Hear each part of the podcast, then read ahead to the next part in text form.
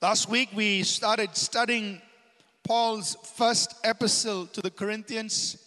Uh, we did an introduction to this epistle and we covered chapter 1 last Sunday. So we will pick up from where we stopped. We'll cover chapters 2 and 3 today. Uh, just to quickly review a few things, not everything, a few things uh, what we mentioned last Sunday. Paul in this uh, in this remember that Paul did not write in chapters and verse. He was not telling the scribe, you know, now verse two, right? now verse three. No, he wrote one long letter, right? Uh, it was a continuous uh, stream of uh, of words. He was writing a lot, continuous letter. We've broken it up in a chapter and verse for us to understand, to communicate, to reference, uh, and so on. So in chapter one, as he began this letter, uh, he, he, he, addresses the first issue, which was unity in the church. Uh, he begins to do that, and then he moves in to point them to what is the main thing that we must all be focused on, which is the message of the cross, the gospel. The message of the cross. And he says, the gospel, which is the message of the cross, it's the power of God and it is the wisdom of God. So when you and I are bringing the message of the cross to somebody, we need to understand we are presenting or we are administering God's power and God's wisdom to them. The message of the cross is the power of God and it is the wisdom of God. And Paul also recognized, you know, in his audience there are the Jews and the Greeks. He says the Jews seek for a sign. They are spiritual people. They want something spectacular. And we made mention that, you know, time and time again, the Jews would come to Jesus and say, you know, what sign would you give us? Can you do a sign up in heaven? What sign would you give us? So there are the Jews, and there, there are the Greeks. The Greeks are great uh, intellectual people. They seek after wisdom. They're philosophical. They want, you know, uh, they want to know why and how and so on. And he says to the Jews and to the Greeks, we preach Christ crucified. Only one message the message of the cross. And it meets their need because it, this message is both the power of God and the wisdom of God. It meets everyone's need. We share that message. So, having said all of that, we pick up now in chapter 2. And uh, to look at chapter 2, I've just broken it down into four segments. We just look at it in four segments uh, as we go through chapter 2. Uh, in uh, chapter 2, verse 1 through 5, he emphasizes proclaiming Jesus with power. Then he talks about the work of the Spirit in the rest of chapter 2. He talks about how the Spirit unveils the wisdom of God, how the Spirit reveals what God has given to us, how the Spirit imparts the mind of Christ to us. So that's chapter 2. We'll cover that and then we'll uh, go into chapter 3. So uh, uh, please follow these verses in your Bible. Uh, these the scripture verses will not be up on the screen, just the references and some of the uh, key points. Uh, so we'll need your Bible, either it's on your phone or your print version, however it is, it's fine. If you haven't brought it, just look into your neighbors. Uh, chapter 2, verses 1 through 5. And I, brethren, when I came to you, did not come with excellence of speech or of wisdom, declaring to you the testimony of God. For I determined not to know anything among you except Jesus Christ and Him crucified. I was with you in weakness, in fear, and in much trembling. And my speech and my preaching were not with persuasive words of human wisdom, but in demonstration of the Spirit and of power. That your faith should not be in the wisdom of men, but in the power of God. So, Paul is establishing how he brought the testimony of God. The testimony of God refers to the gospel of Jesus Christ. He says, This is how I brought the gospel, the, the gospel of Jesus to you. When I came to you, verse 1, I did not come to you with great speech or of wisdom. That means my dependence was not on great eloquence. It was not on my great articulation of these messages. It was not on, you know, my dependence was not on human wisdom. Now, keep in mind that the Apostle Paul, uh, if you want to, uh, you know, relate that uh, his uh, learning to our times, we could say he was a double PhD. He was a highly educated man. He'd been trained under Gamaliel, highly educated, but he chose not to depend on his human wisdom. chose not to. And now he said, When I came to you, I didn't come to you with excellence of speech or on with human wisdom when I brought the gospel to you. But what did he do? Verse 2 as he continues, For I determined not to know anything among you except Jesus Christ and him crucified. He made an intentional choice to stay focused on the message of the cross and not get into all these debates and discussions which the people at Corinth were so inclined to do. Remember, Corinth was just about 50 miles east of Athens. Athens was the intellectual capital of their day. But all the great Greek philosophers, Socrates and Aristotle, all the great philosophers are from Athens. So, in their vicinity was the city of Corinth. Obviously, had a lot of influence of Greek philosophy. Now, Paul himself was a highly educated man. He could debate, he could discuss, he could argue, he could reason, but he intentionally chose not to do that. Why? In order to stay focused on the message of the cross of Jesus Christ. There's a great learning for you and me there that as we communicate with people, it's very easy to get sidetracked and deviated into you know, trying to uh, discuss this and discuss that. What, what is your opinion on this? And what is your opinion on that? And you know, you can have all these opinions discussed, but in the end, if you and I do not present the message of the cross, we've missed the whole point. And so, like the Apostle Paul, we need to be intentional to stay focused. He said, I chose not to know anything among you except Christ and Him crucified. I chose to stay focused on that. Otherwise, he could have just got easily distracted into a discussion and debate on all kinds of things. But he said, No, I chose to do that. Verse 3 I was with you in weakness and fear and in much trembling. Now, uh, if you go, if you look in Acts chapter 18, where, where we have Luke's account of what happened in Corinth, you'll find that when Paul went there, and as we said, his team consisted of Aquila and Priscilla, the Jewish believers who came from Rome. Uh, Luke, uh, Silas, and Timothy were also with Paul in, uh, in, in Corinth. And as they were uh, establishing this work, as Paul would you normally do, he began preaching in the synagogue. But then he got thrown out of the synagogue. The Jews were against him. Said, No, you can't do this right? And so they were, were really out to get him. So he left the synagogue, he went to the house next door of a man named Justus, and he began to continue preaching there. But his life was at stake. And Acts 18, verse 9 and 10, it tells us that the Lord Jesus himself appeared to Paul at Corinth. And the Lord Jesus himself said, Paul, I want you to keep preaching. I have many people in this city, and I want to assure you that no one will hurt you or kill you. So, you know, his life was at stake while he was preaching there. And that's what he's referencing in verse 3. He says, I was amongst you in much fear, in much weakness, in much trembling. Meaning, look, my life was at stake. It wasn't easy. And you're sure there was a lot of pressure because people were out to kill him. So I was like that with you. But he continued serving. He spent 18 months there preaching to them. Verses 4 and 5. And my speech and my preaching were, not with persuasive words of human wisdom, but in demonstration of the Spirit of power, that your faith should not stand the wisdom of men, but in the power of God. So he says the word persuasive there is enticing. He says, I didn't use enticing words to get people to come to Jesus Christ, but I depended on the power of the Holy Spirit in the demonstration of the power, that means healings, miracles, deliverances, uh, all the mighty things that the Holy Spirit would do. So Paul said that was what I depended on. I did not depend on the enticing words of man's wisdom. And I don't know who said this, but I think it's a great uh, statement. What you draw them with is what you draw them to. Some of us didn't get it. Let's try it again. what you draw them with is what you draw them too. So, and again, I'm not, I don't, I don't want to sound critical or judgmental, but I just want to recognize what's happening in much of our Christian world today. We have a lot of entertainment happening in church. Why? Look, if you have some good entertaining stuff, people will come back. But if you draw them with entertainment, they'll come back for entertainment. And if they don't have anything entertaining, they'll go to the entertainment center next door. What you draw them with is what you draw them to. And what did Paul say? He said, I ministered in the power of the Holy Spirit because I didn't want people's faith to be established in human wisdom. I wanted people's faith to be established in the power of God.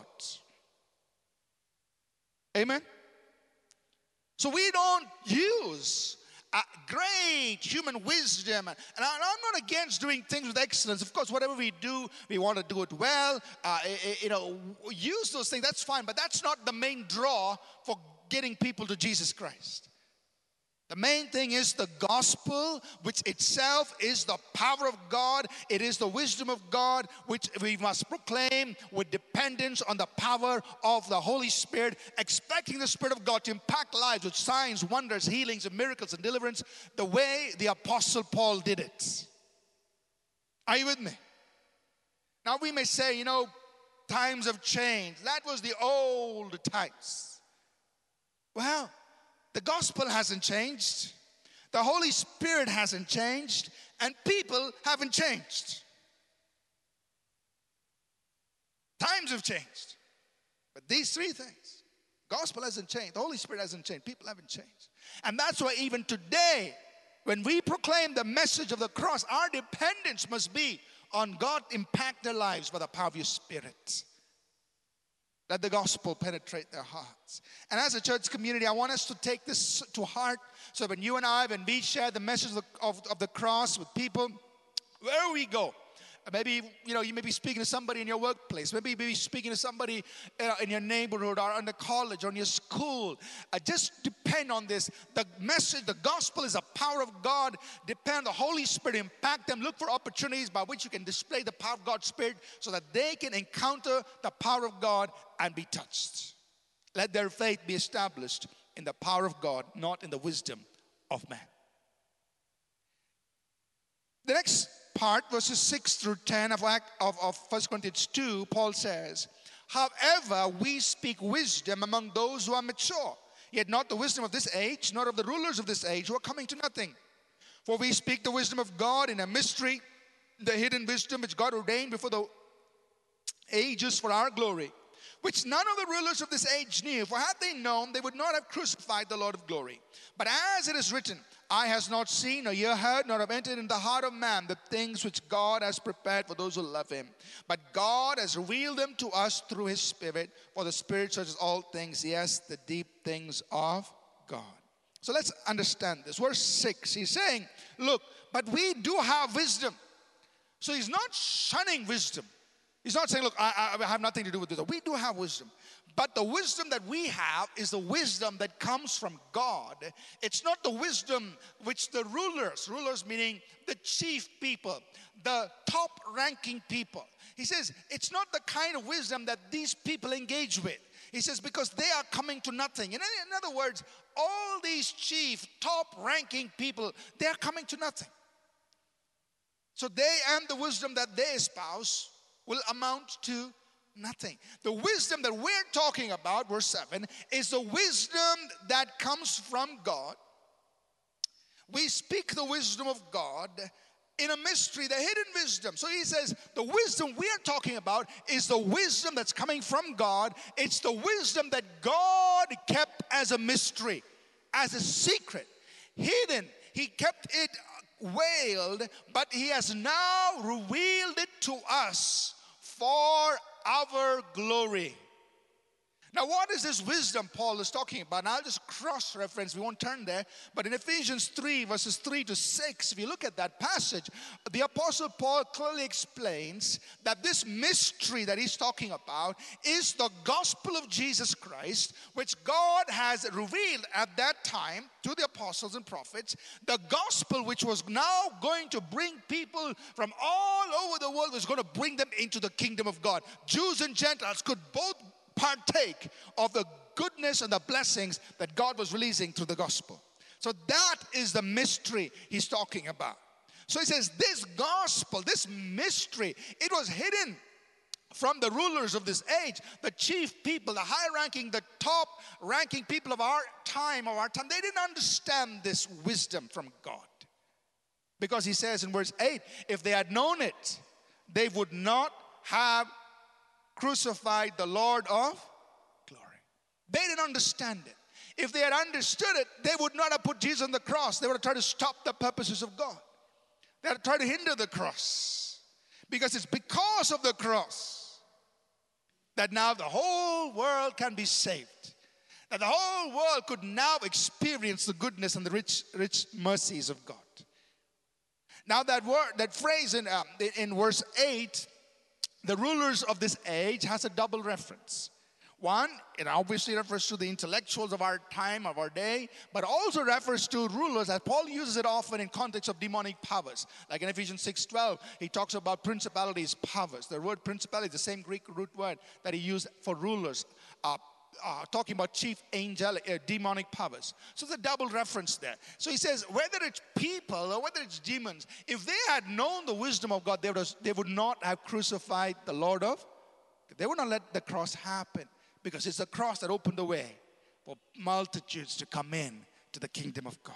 And it says that God, that wisdom, God kept it as a mystery. It was hidden. It was actually planned before time. God kept it hidden, and at that time, that is Paul's time, He unveiled it for our glory so we could now be partakers of all his excellent, all the wonderful things that he's released to us from heaven. Amen? Are you with me so far? Right? And then he says, you know, this is because God works like this. I want you to know something. Verse 9. As it is written, he's quoting from Isaiah 64, verse 4. He says, As it is written, what I have not seen, nor ear heard, nor has it entered the heart of man, such things has God prepared for those who love me. He says, Look, you love him, this is what God does. He's got mysteries, He's got hidden things for you that He actually prepared before time. He's got them ready for you.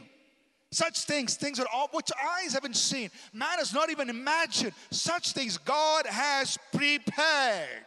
He's already thought of it in advance for those who love Him. So let's affirm that. Let's affirm verse 9 together. Let's say this together. What eyes have not seen, what ears have not heard, what man has not imagined, God has prepared such things for me because I love Him. Amen. I say that because it's the truth. It's the word of God. I speak it over your life. Encourage yourself with it over and over again. What eyes haven't seen, what ears haven't heard, what man has not imagined, such things God's prepared for me because He loves me. That's the mystery of God for you. It's a hidden thing for you. And God, and Paul is saying, Look, God's prepared such things for those who love Him. And then what does He do? Verse 10 But God has revealed them to us through His Spirit. For the Spirit searches all things, yes, the deep things of God. So, hey, Paul, how do you have access to the wisdom of God? How do you have access to these, these hidden mysteries, these hidden things? How do you know these things, Paul? He says there in verse 10 God reveals them to us by His Spirit. Because God, the Holy Spirit, He's God, and He knows all things of God. Amen? So let's acknowledge that for ourselves this morning. Let's say it, or let's pray it. Dear Father, Reveal to me by your Spirit the things you have prepared for me. Help me to receive revelation of your plans and purposes by your Spirit. Amen. So you pray like that. Pray for yourself. Lord, reveal this to me because the verse 10 says here, God has revealed them to us by His Spirit. God reveals, He speaks to you. Now, verses 11 and 12. The Holy Spirit reveals what God has given to us. For what man knows the things of a man except the Spirit of the man which is in him? Even so, no one knows the things of God except the Spirit of God. Now, we have received not the Spirit of the world, but the Spirit who is from God, that we might know the things that have been freely given to us by God. What's he saying? He's saying, Look, you're the one, you're the best person knows you. Your, your spirit knows you. In the same way, it is the Holy Spirit who knows everything about God. And he says, We have not received the Spirit of the world, we have received the Spirit who is from God. For what purpose? That we might know the things that are freely given to us by God. So, one of the reasons, or one of the works, or the purpose of the Holy Spirit dwelling in you is for you to know to receive revelation, receive understanding of the things that God has freely given to you. Amen? Think about it. God has freely given things to you, but you and I need to know about it.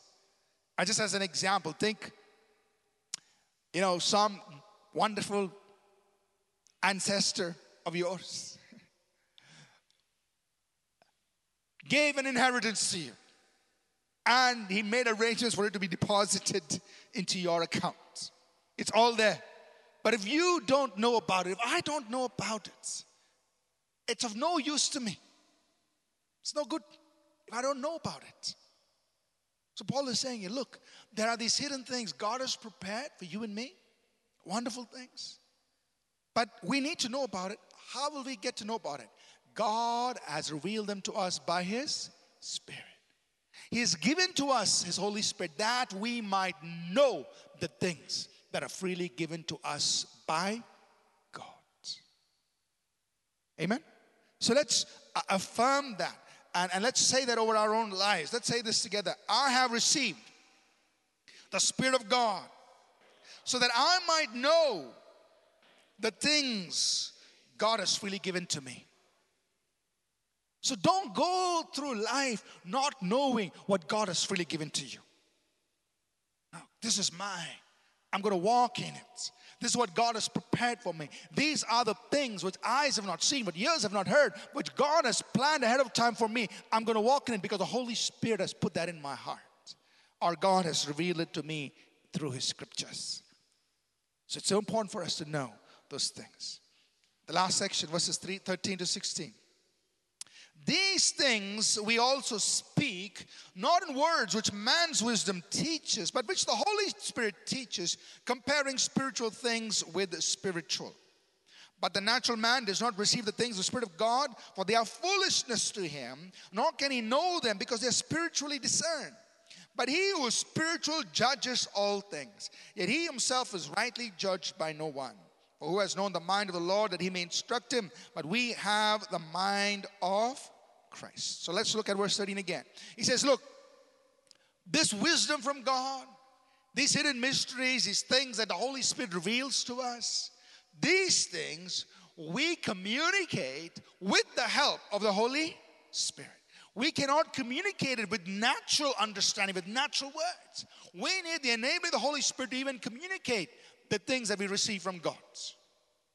So we speak these things not with natural wisdom, but with the words of the Holy Spirit gives us, comparing spiritual things with spiritual, putting them in context and explaining them with the empowering of the Holy Spirit.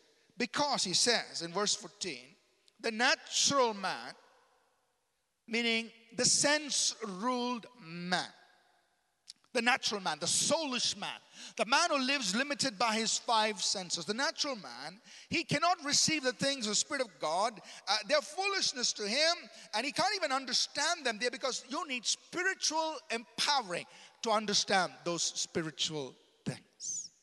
See, the man, the sense ruled man, the natural man, the man who's living just by his five senses, he will not understand the things that we talk about. The message of the cross, Jesus died for my sins. Jesus conquered the devil. I mean, we talk about these spiritual things, things that God has revealed to us by His Spirit. The natural man cannot receive it because He says it takes spiritual empowering to understand the spiritual things. Are you with me?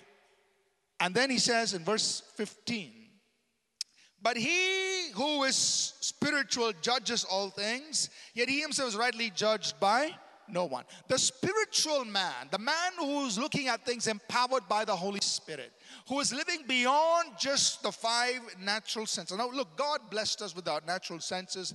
God blessed us with our intelligence. We use it. I'm not saying don't use it, but we live beyond it.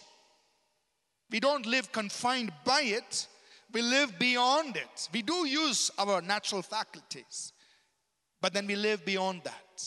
So he's saying, he was spiritual, the spiritual man, he can judge all things. Meaning, because of the empowerment of the Holy Spirit, he's able to judge, meaning to discern, to see into, to investigate, to examine, to comprehend. He can judge all things because he's empowered by the Holy Spirit.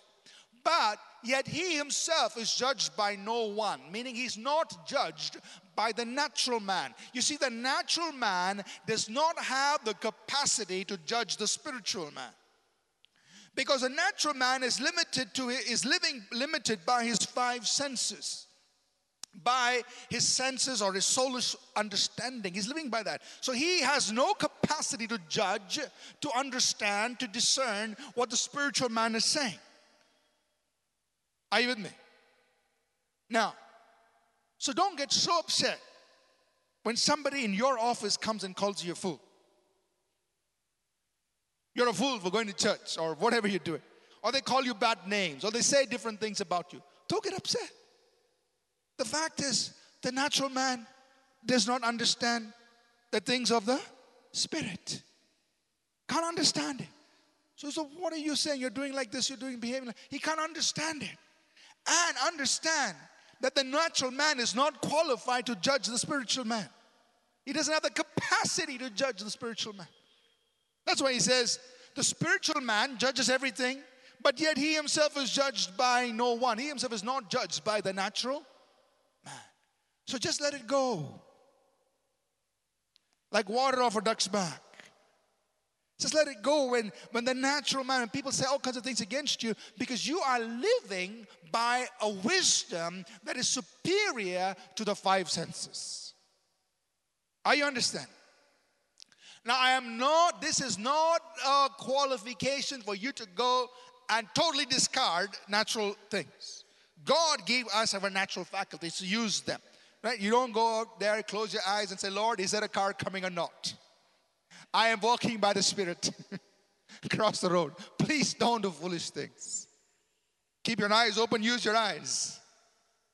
See if a car is coming or not, and then cross the road, you know. So please, this is not an excuse. You know, sometimes people can take take spiritual truth and misapply it and get into trouble. Right? So don't misapply the truth.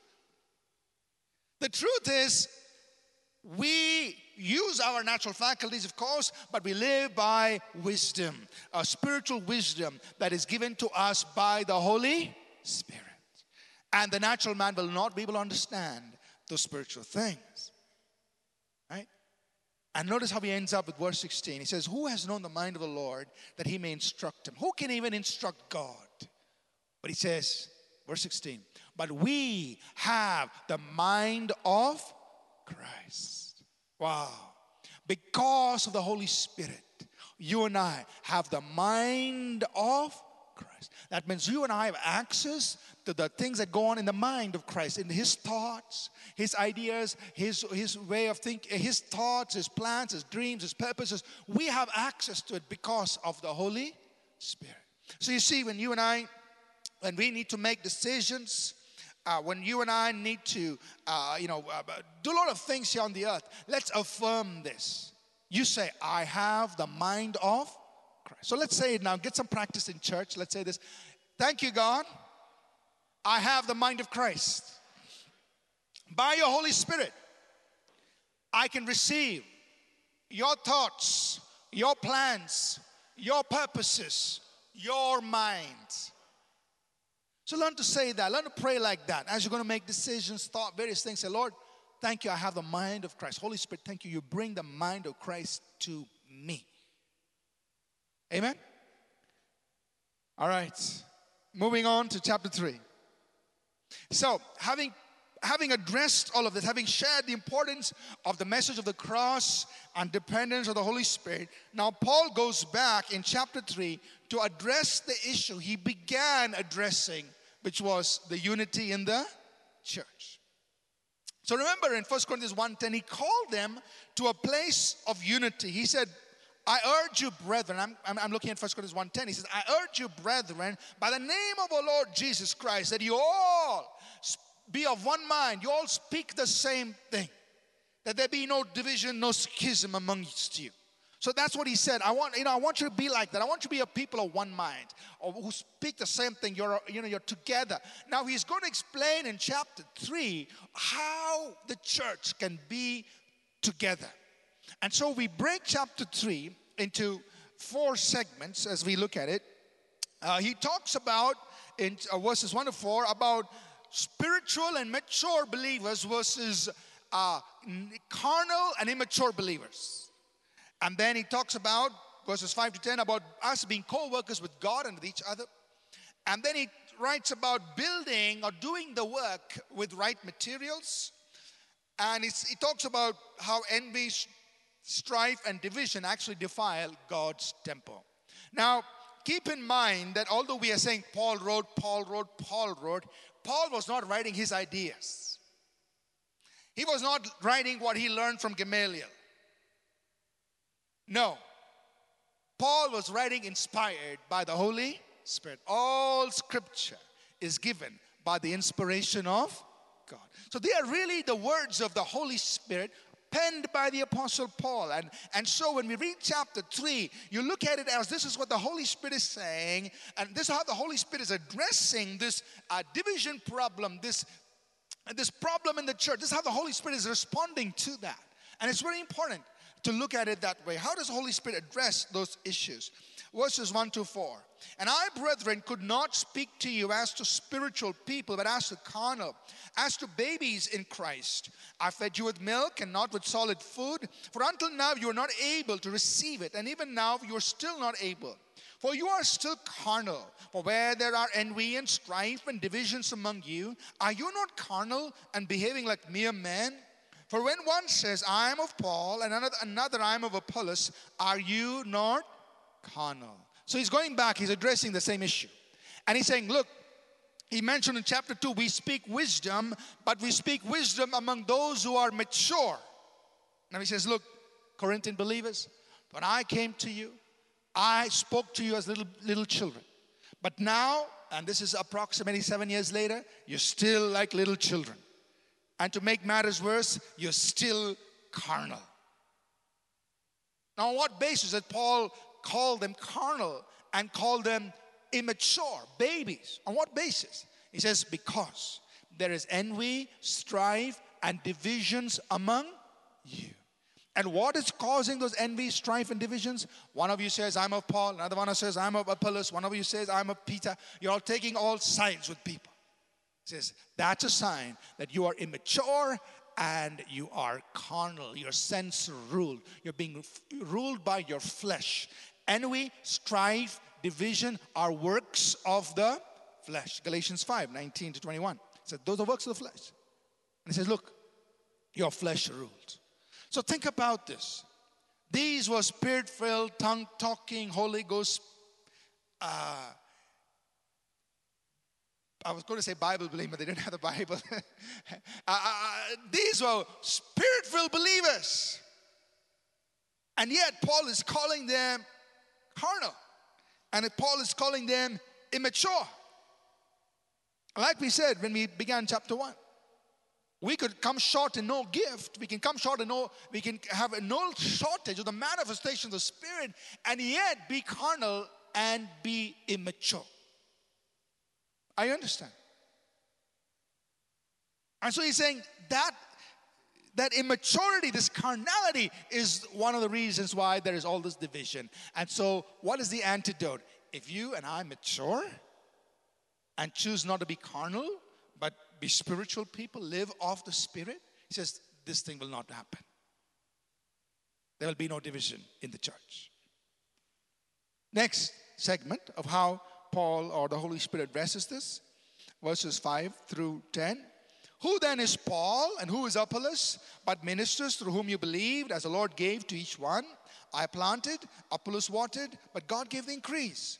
So then neither he who plants is anything, nor he who waters, but God who gives the increase. Now he who plants and he who waters are one, and each one will receive his own reward according to his own labor. For we are God's fellow workers. You are God's field, you are God's building. According to the grace of God, which is given to me as a wise master builder, I have laid the foundation, and another builds on it. But let each one take heed how he builds on it. So now Paul is bringing attention to another important truth. He says, Look, this is how God works. God, in His kingdom, in His work, He uses one man to sow, another man to water, and another man to reap. But all these people are one. We're all one. And neither is he who sows anything or he who waters. I mean, the importance is not on the person doing their assignment because God has given to each one grace and assignment. And each one fulfills their work and each one receives their own reward from God. But it's neither he who waters, sows anything or he waters anything, but it is God who gives the increase. So he says we must understand that. And you know, this is so important. This truth is so important because how you and I perceive ministers of God who minister to us and how we relate to each other based on that will determine whether we walk in unity or in division. The problem with them was each one was taking sides. I belong to ABC, almost APC, but ABC ministry. I belong to XYZ ministry. I belong to, you know what, EFG ministry, whatever. I mean, take sides on based on these things. Paul says, you know, we are co-workers. We are co-workers. Neither is he who waters anything, neither is he who plants, but it is God who gives the increase. So how we perceive and how we relate to each other based on this is so important. None of that matters right? So let's just quickly summarize what he's saying in each of these verses. In verse 5, he says, All of us are ministers of God, and God has given to each one his assignment. Verse 6, he says, You know, some may plant, some may water, but all increased fruit and growth comes from God. In verse 7, he, he tells us that we do not exalt the person who plants or the one who waters, but we exalt God who gives the increase. In verse 8, he says, You know, as ministers, we are all one. We are co workers. We're in this together. And he also says that each one of us will receive our reward from the master. In verse 9, he says, We're all co workers. We're God's co workers. We are all in this together. And then he says in verse 9, God's people are the field he wants watered and nurtured. God's people are his building that he is raising up. So here's a very important truth for all of us to understand. All true ministry is about nurturing and building God's people. Let's say this together. All true ministry is about nurturing and building God's people. You see, if you are doing that, you are doing God's work. If you're nurturing God's people and you're building God's people, you are doing God's work. So it's not about the building, you know, we build, oh, I built 10 buildings. It's not about that. It's about people. The buildings has its purpose, all these other things have its purpose. They are only serving as tools. But ultimately, he Paul says, you are God's field, you are God's building. That's very important for us to understand. So some of us, Pastor Selena is trying to get us to serve in children's church. We said, no, I will not serve children's church. I will only serve somewhere else. I know if you don't have the grace to serve in children's church, that's that's a different issue. Uh, but you know, they are people of God. When you give into their lives, you are doing God's work. Or whatever the context may be. But As you give into people's lives, you are doing God's work. Because Paul says, You are God's fields, you are God's building. People. Are you investing in people? That is building the kingdom of God. That is doing God's work. And so the, the antidote here, the second antidote to, to division and strife is to see that we are all co workers and we are all here to build God's kingdom and to nurture God's people. We all have a certain part to play and we celebrate each other. Amen? Next section. Continuing with the same thought, verse 11 to 15, he says, for no other foundation can anyone lay than what is laid, which is Jesus Christ. Now, if anyone builds on this foundation with gold, silver, precious stones, wood, hay, straw, each one's work will become clear. For the day will declare it, because it will be revealed by fire, and the fire will test each one's work of what sort it is. If anyone's work which he has built on it endures, he will receive a reward. If anyone's work is burned, he will suffer loss, but he himself will be saved, yet as though as through fire. So, what's Paul saying? You know, in doing God's work, uh, we are actually building God's building. Like he said, you are God's building. So, he's continuing with that same thought. The Apostle Paul uh, has been graced by God, verse 10, to lay the foundation. He says, I'm an architect, I lay the foundation, but other people build on it. And he says, now be careful how you build on it, how you do God's work. You can build with gold, silver, precious stones, or you can build with wood, hay, or straw. What is this?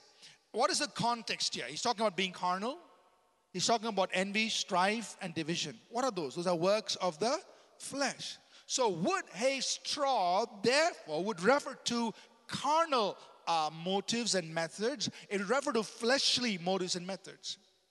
What is gold, silver, precious stones would refer to what is of the spirit. So, if you and I build, do our work with fleshly motivation and fleshly methods, we are actually building with wood, hay, and straw. So you and I can do good things with wrong motivations. Hmm? You find that in scripture. You can do good things with wrong motivations. Oh, he preached five sermons, I will preach six. Well, it's good to preach sermons, but your motivation is competition. Wood, hay, straw. You go to heaven, Lord, I preached six sermons. Let's test it. Gone. Sorry, it's all gone. Why? But Lord, I preached six sermons. Each was two hours long. And all they had the Hebrew and the Greek, and I expounded very well. People clapped after I preached. Yeah. But people didn't see your motive. I saw. It was fleshly motivated. Sorry. But he says, you know what? Your work will be burned, but you will be saved. Right? I mean, it's not, you're not going to lose your salvation. It's just that we won't get a reward if we build with wood, hay, and straw. Are you with me? So, all of us, many of us, are serving God. We are working, we are building, we are, we are nurturing people, we are building God's building. Wonderful. But please be careful on the motives and the methods. That they shouldn't be carnal, they shouldn't be fleshly. Be motivated by the Holy Spirit. Are you with me? Otherwise, we'll all be clapping for you when we get to heaven and the works are tested by fire.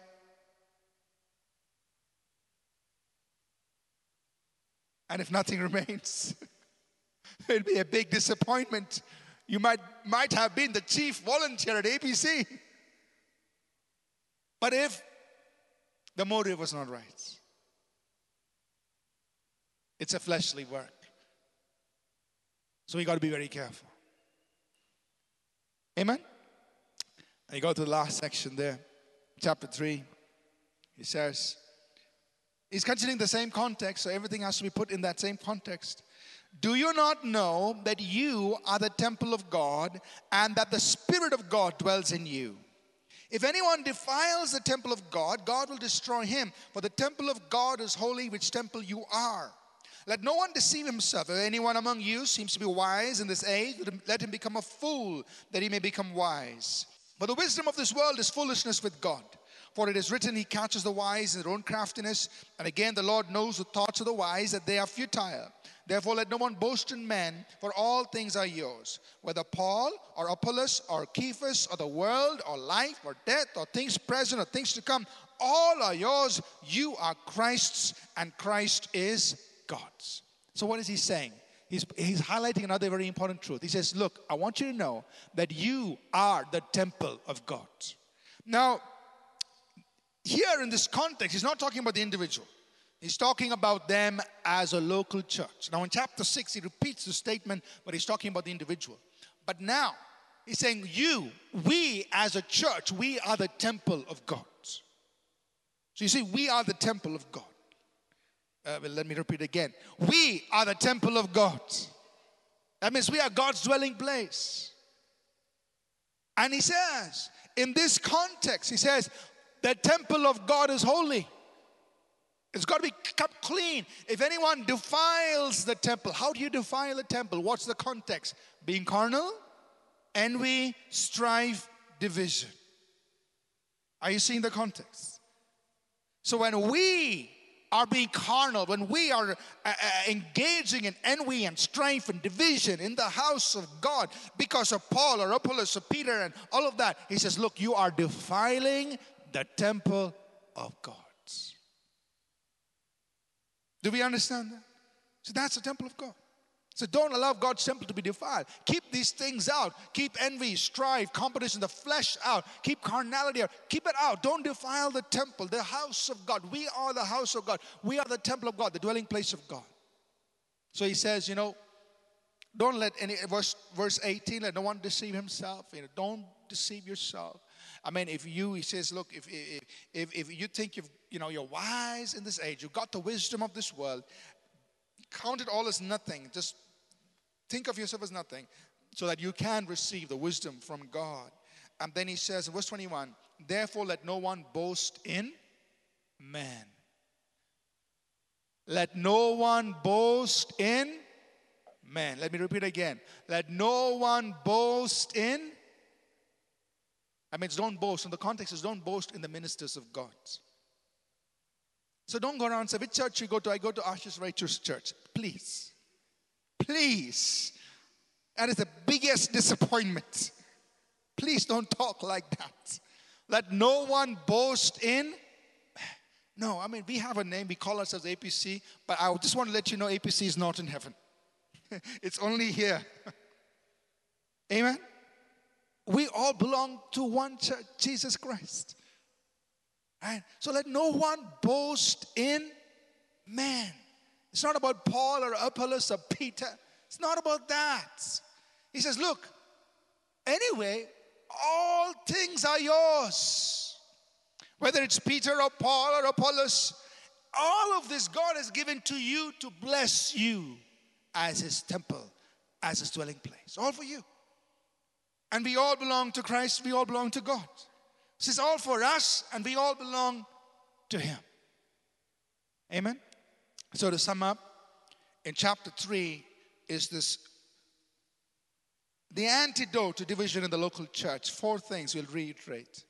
First, we need to be spiritual and mature instead of being carnal and, and immature. Second, we need to understand that we are all co workers with God.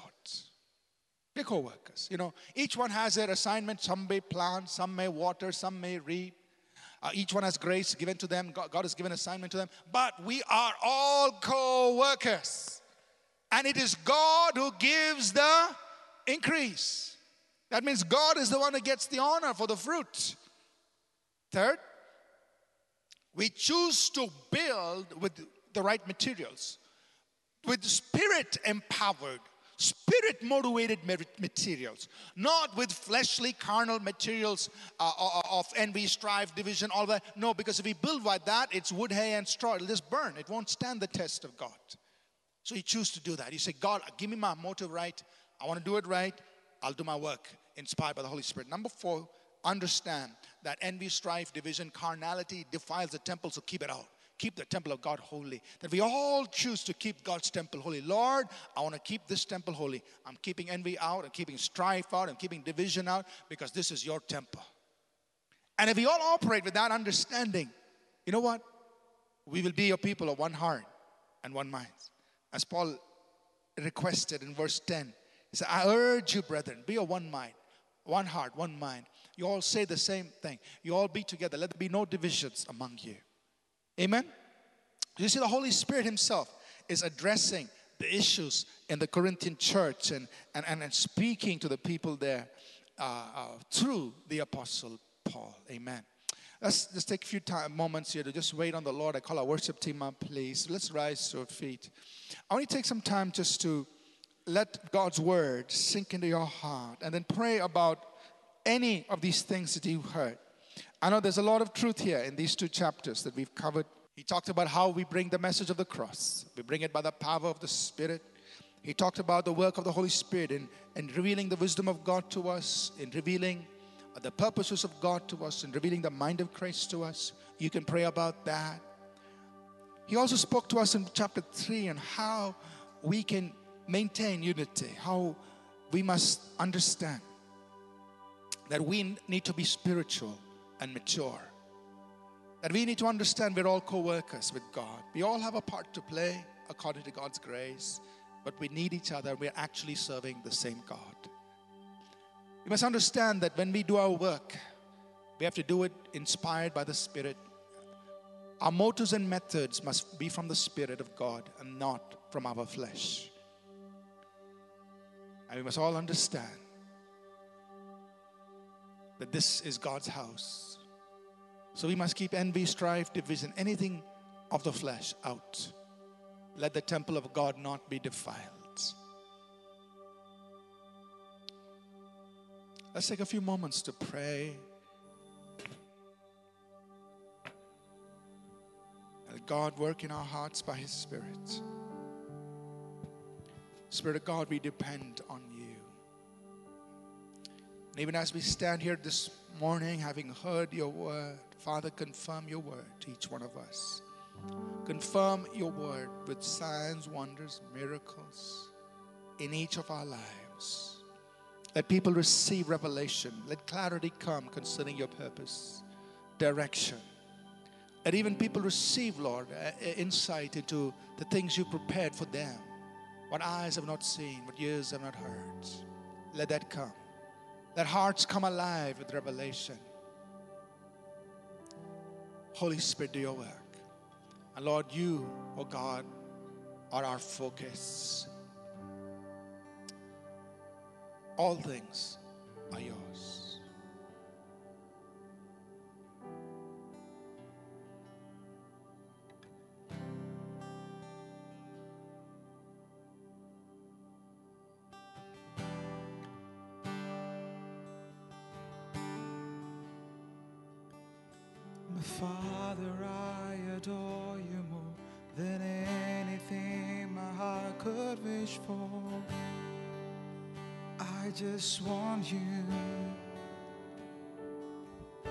Jesus, my beloved Savior, everything I am, I owe to you. I owe it all to you.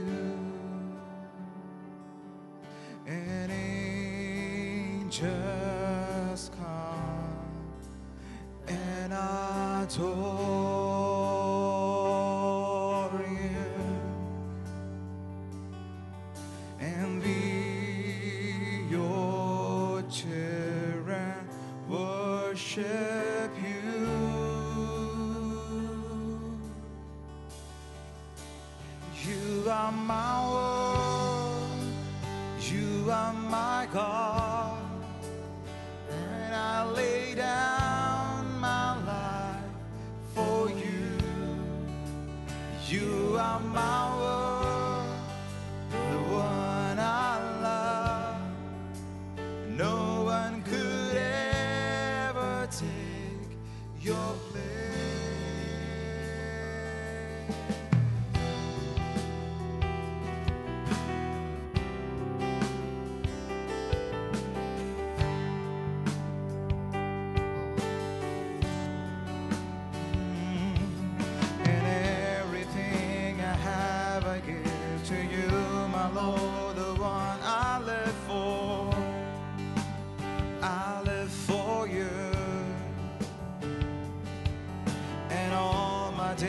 days I guess from you. I pray I'd use them as you want me to.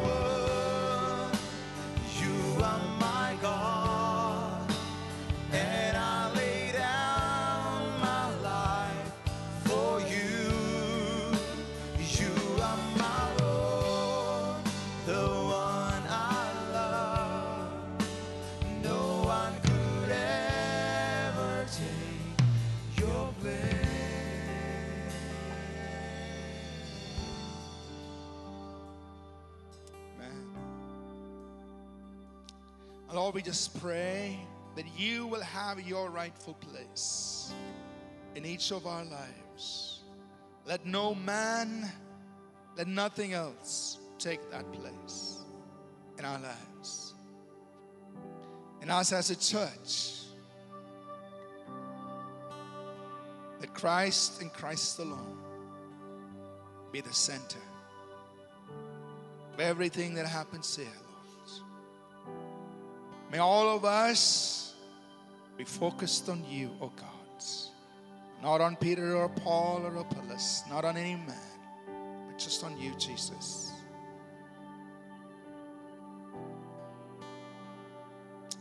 We thank you, O oh God.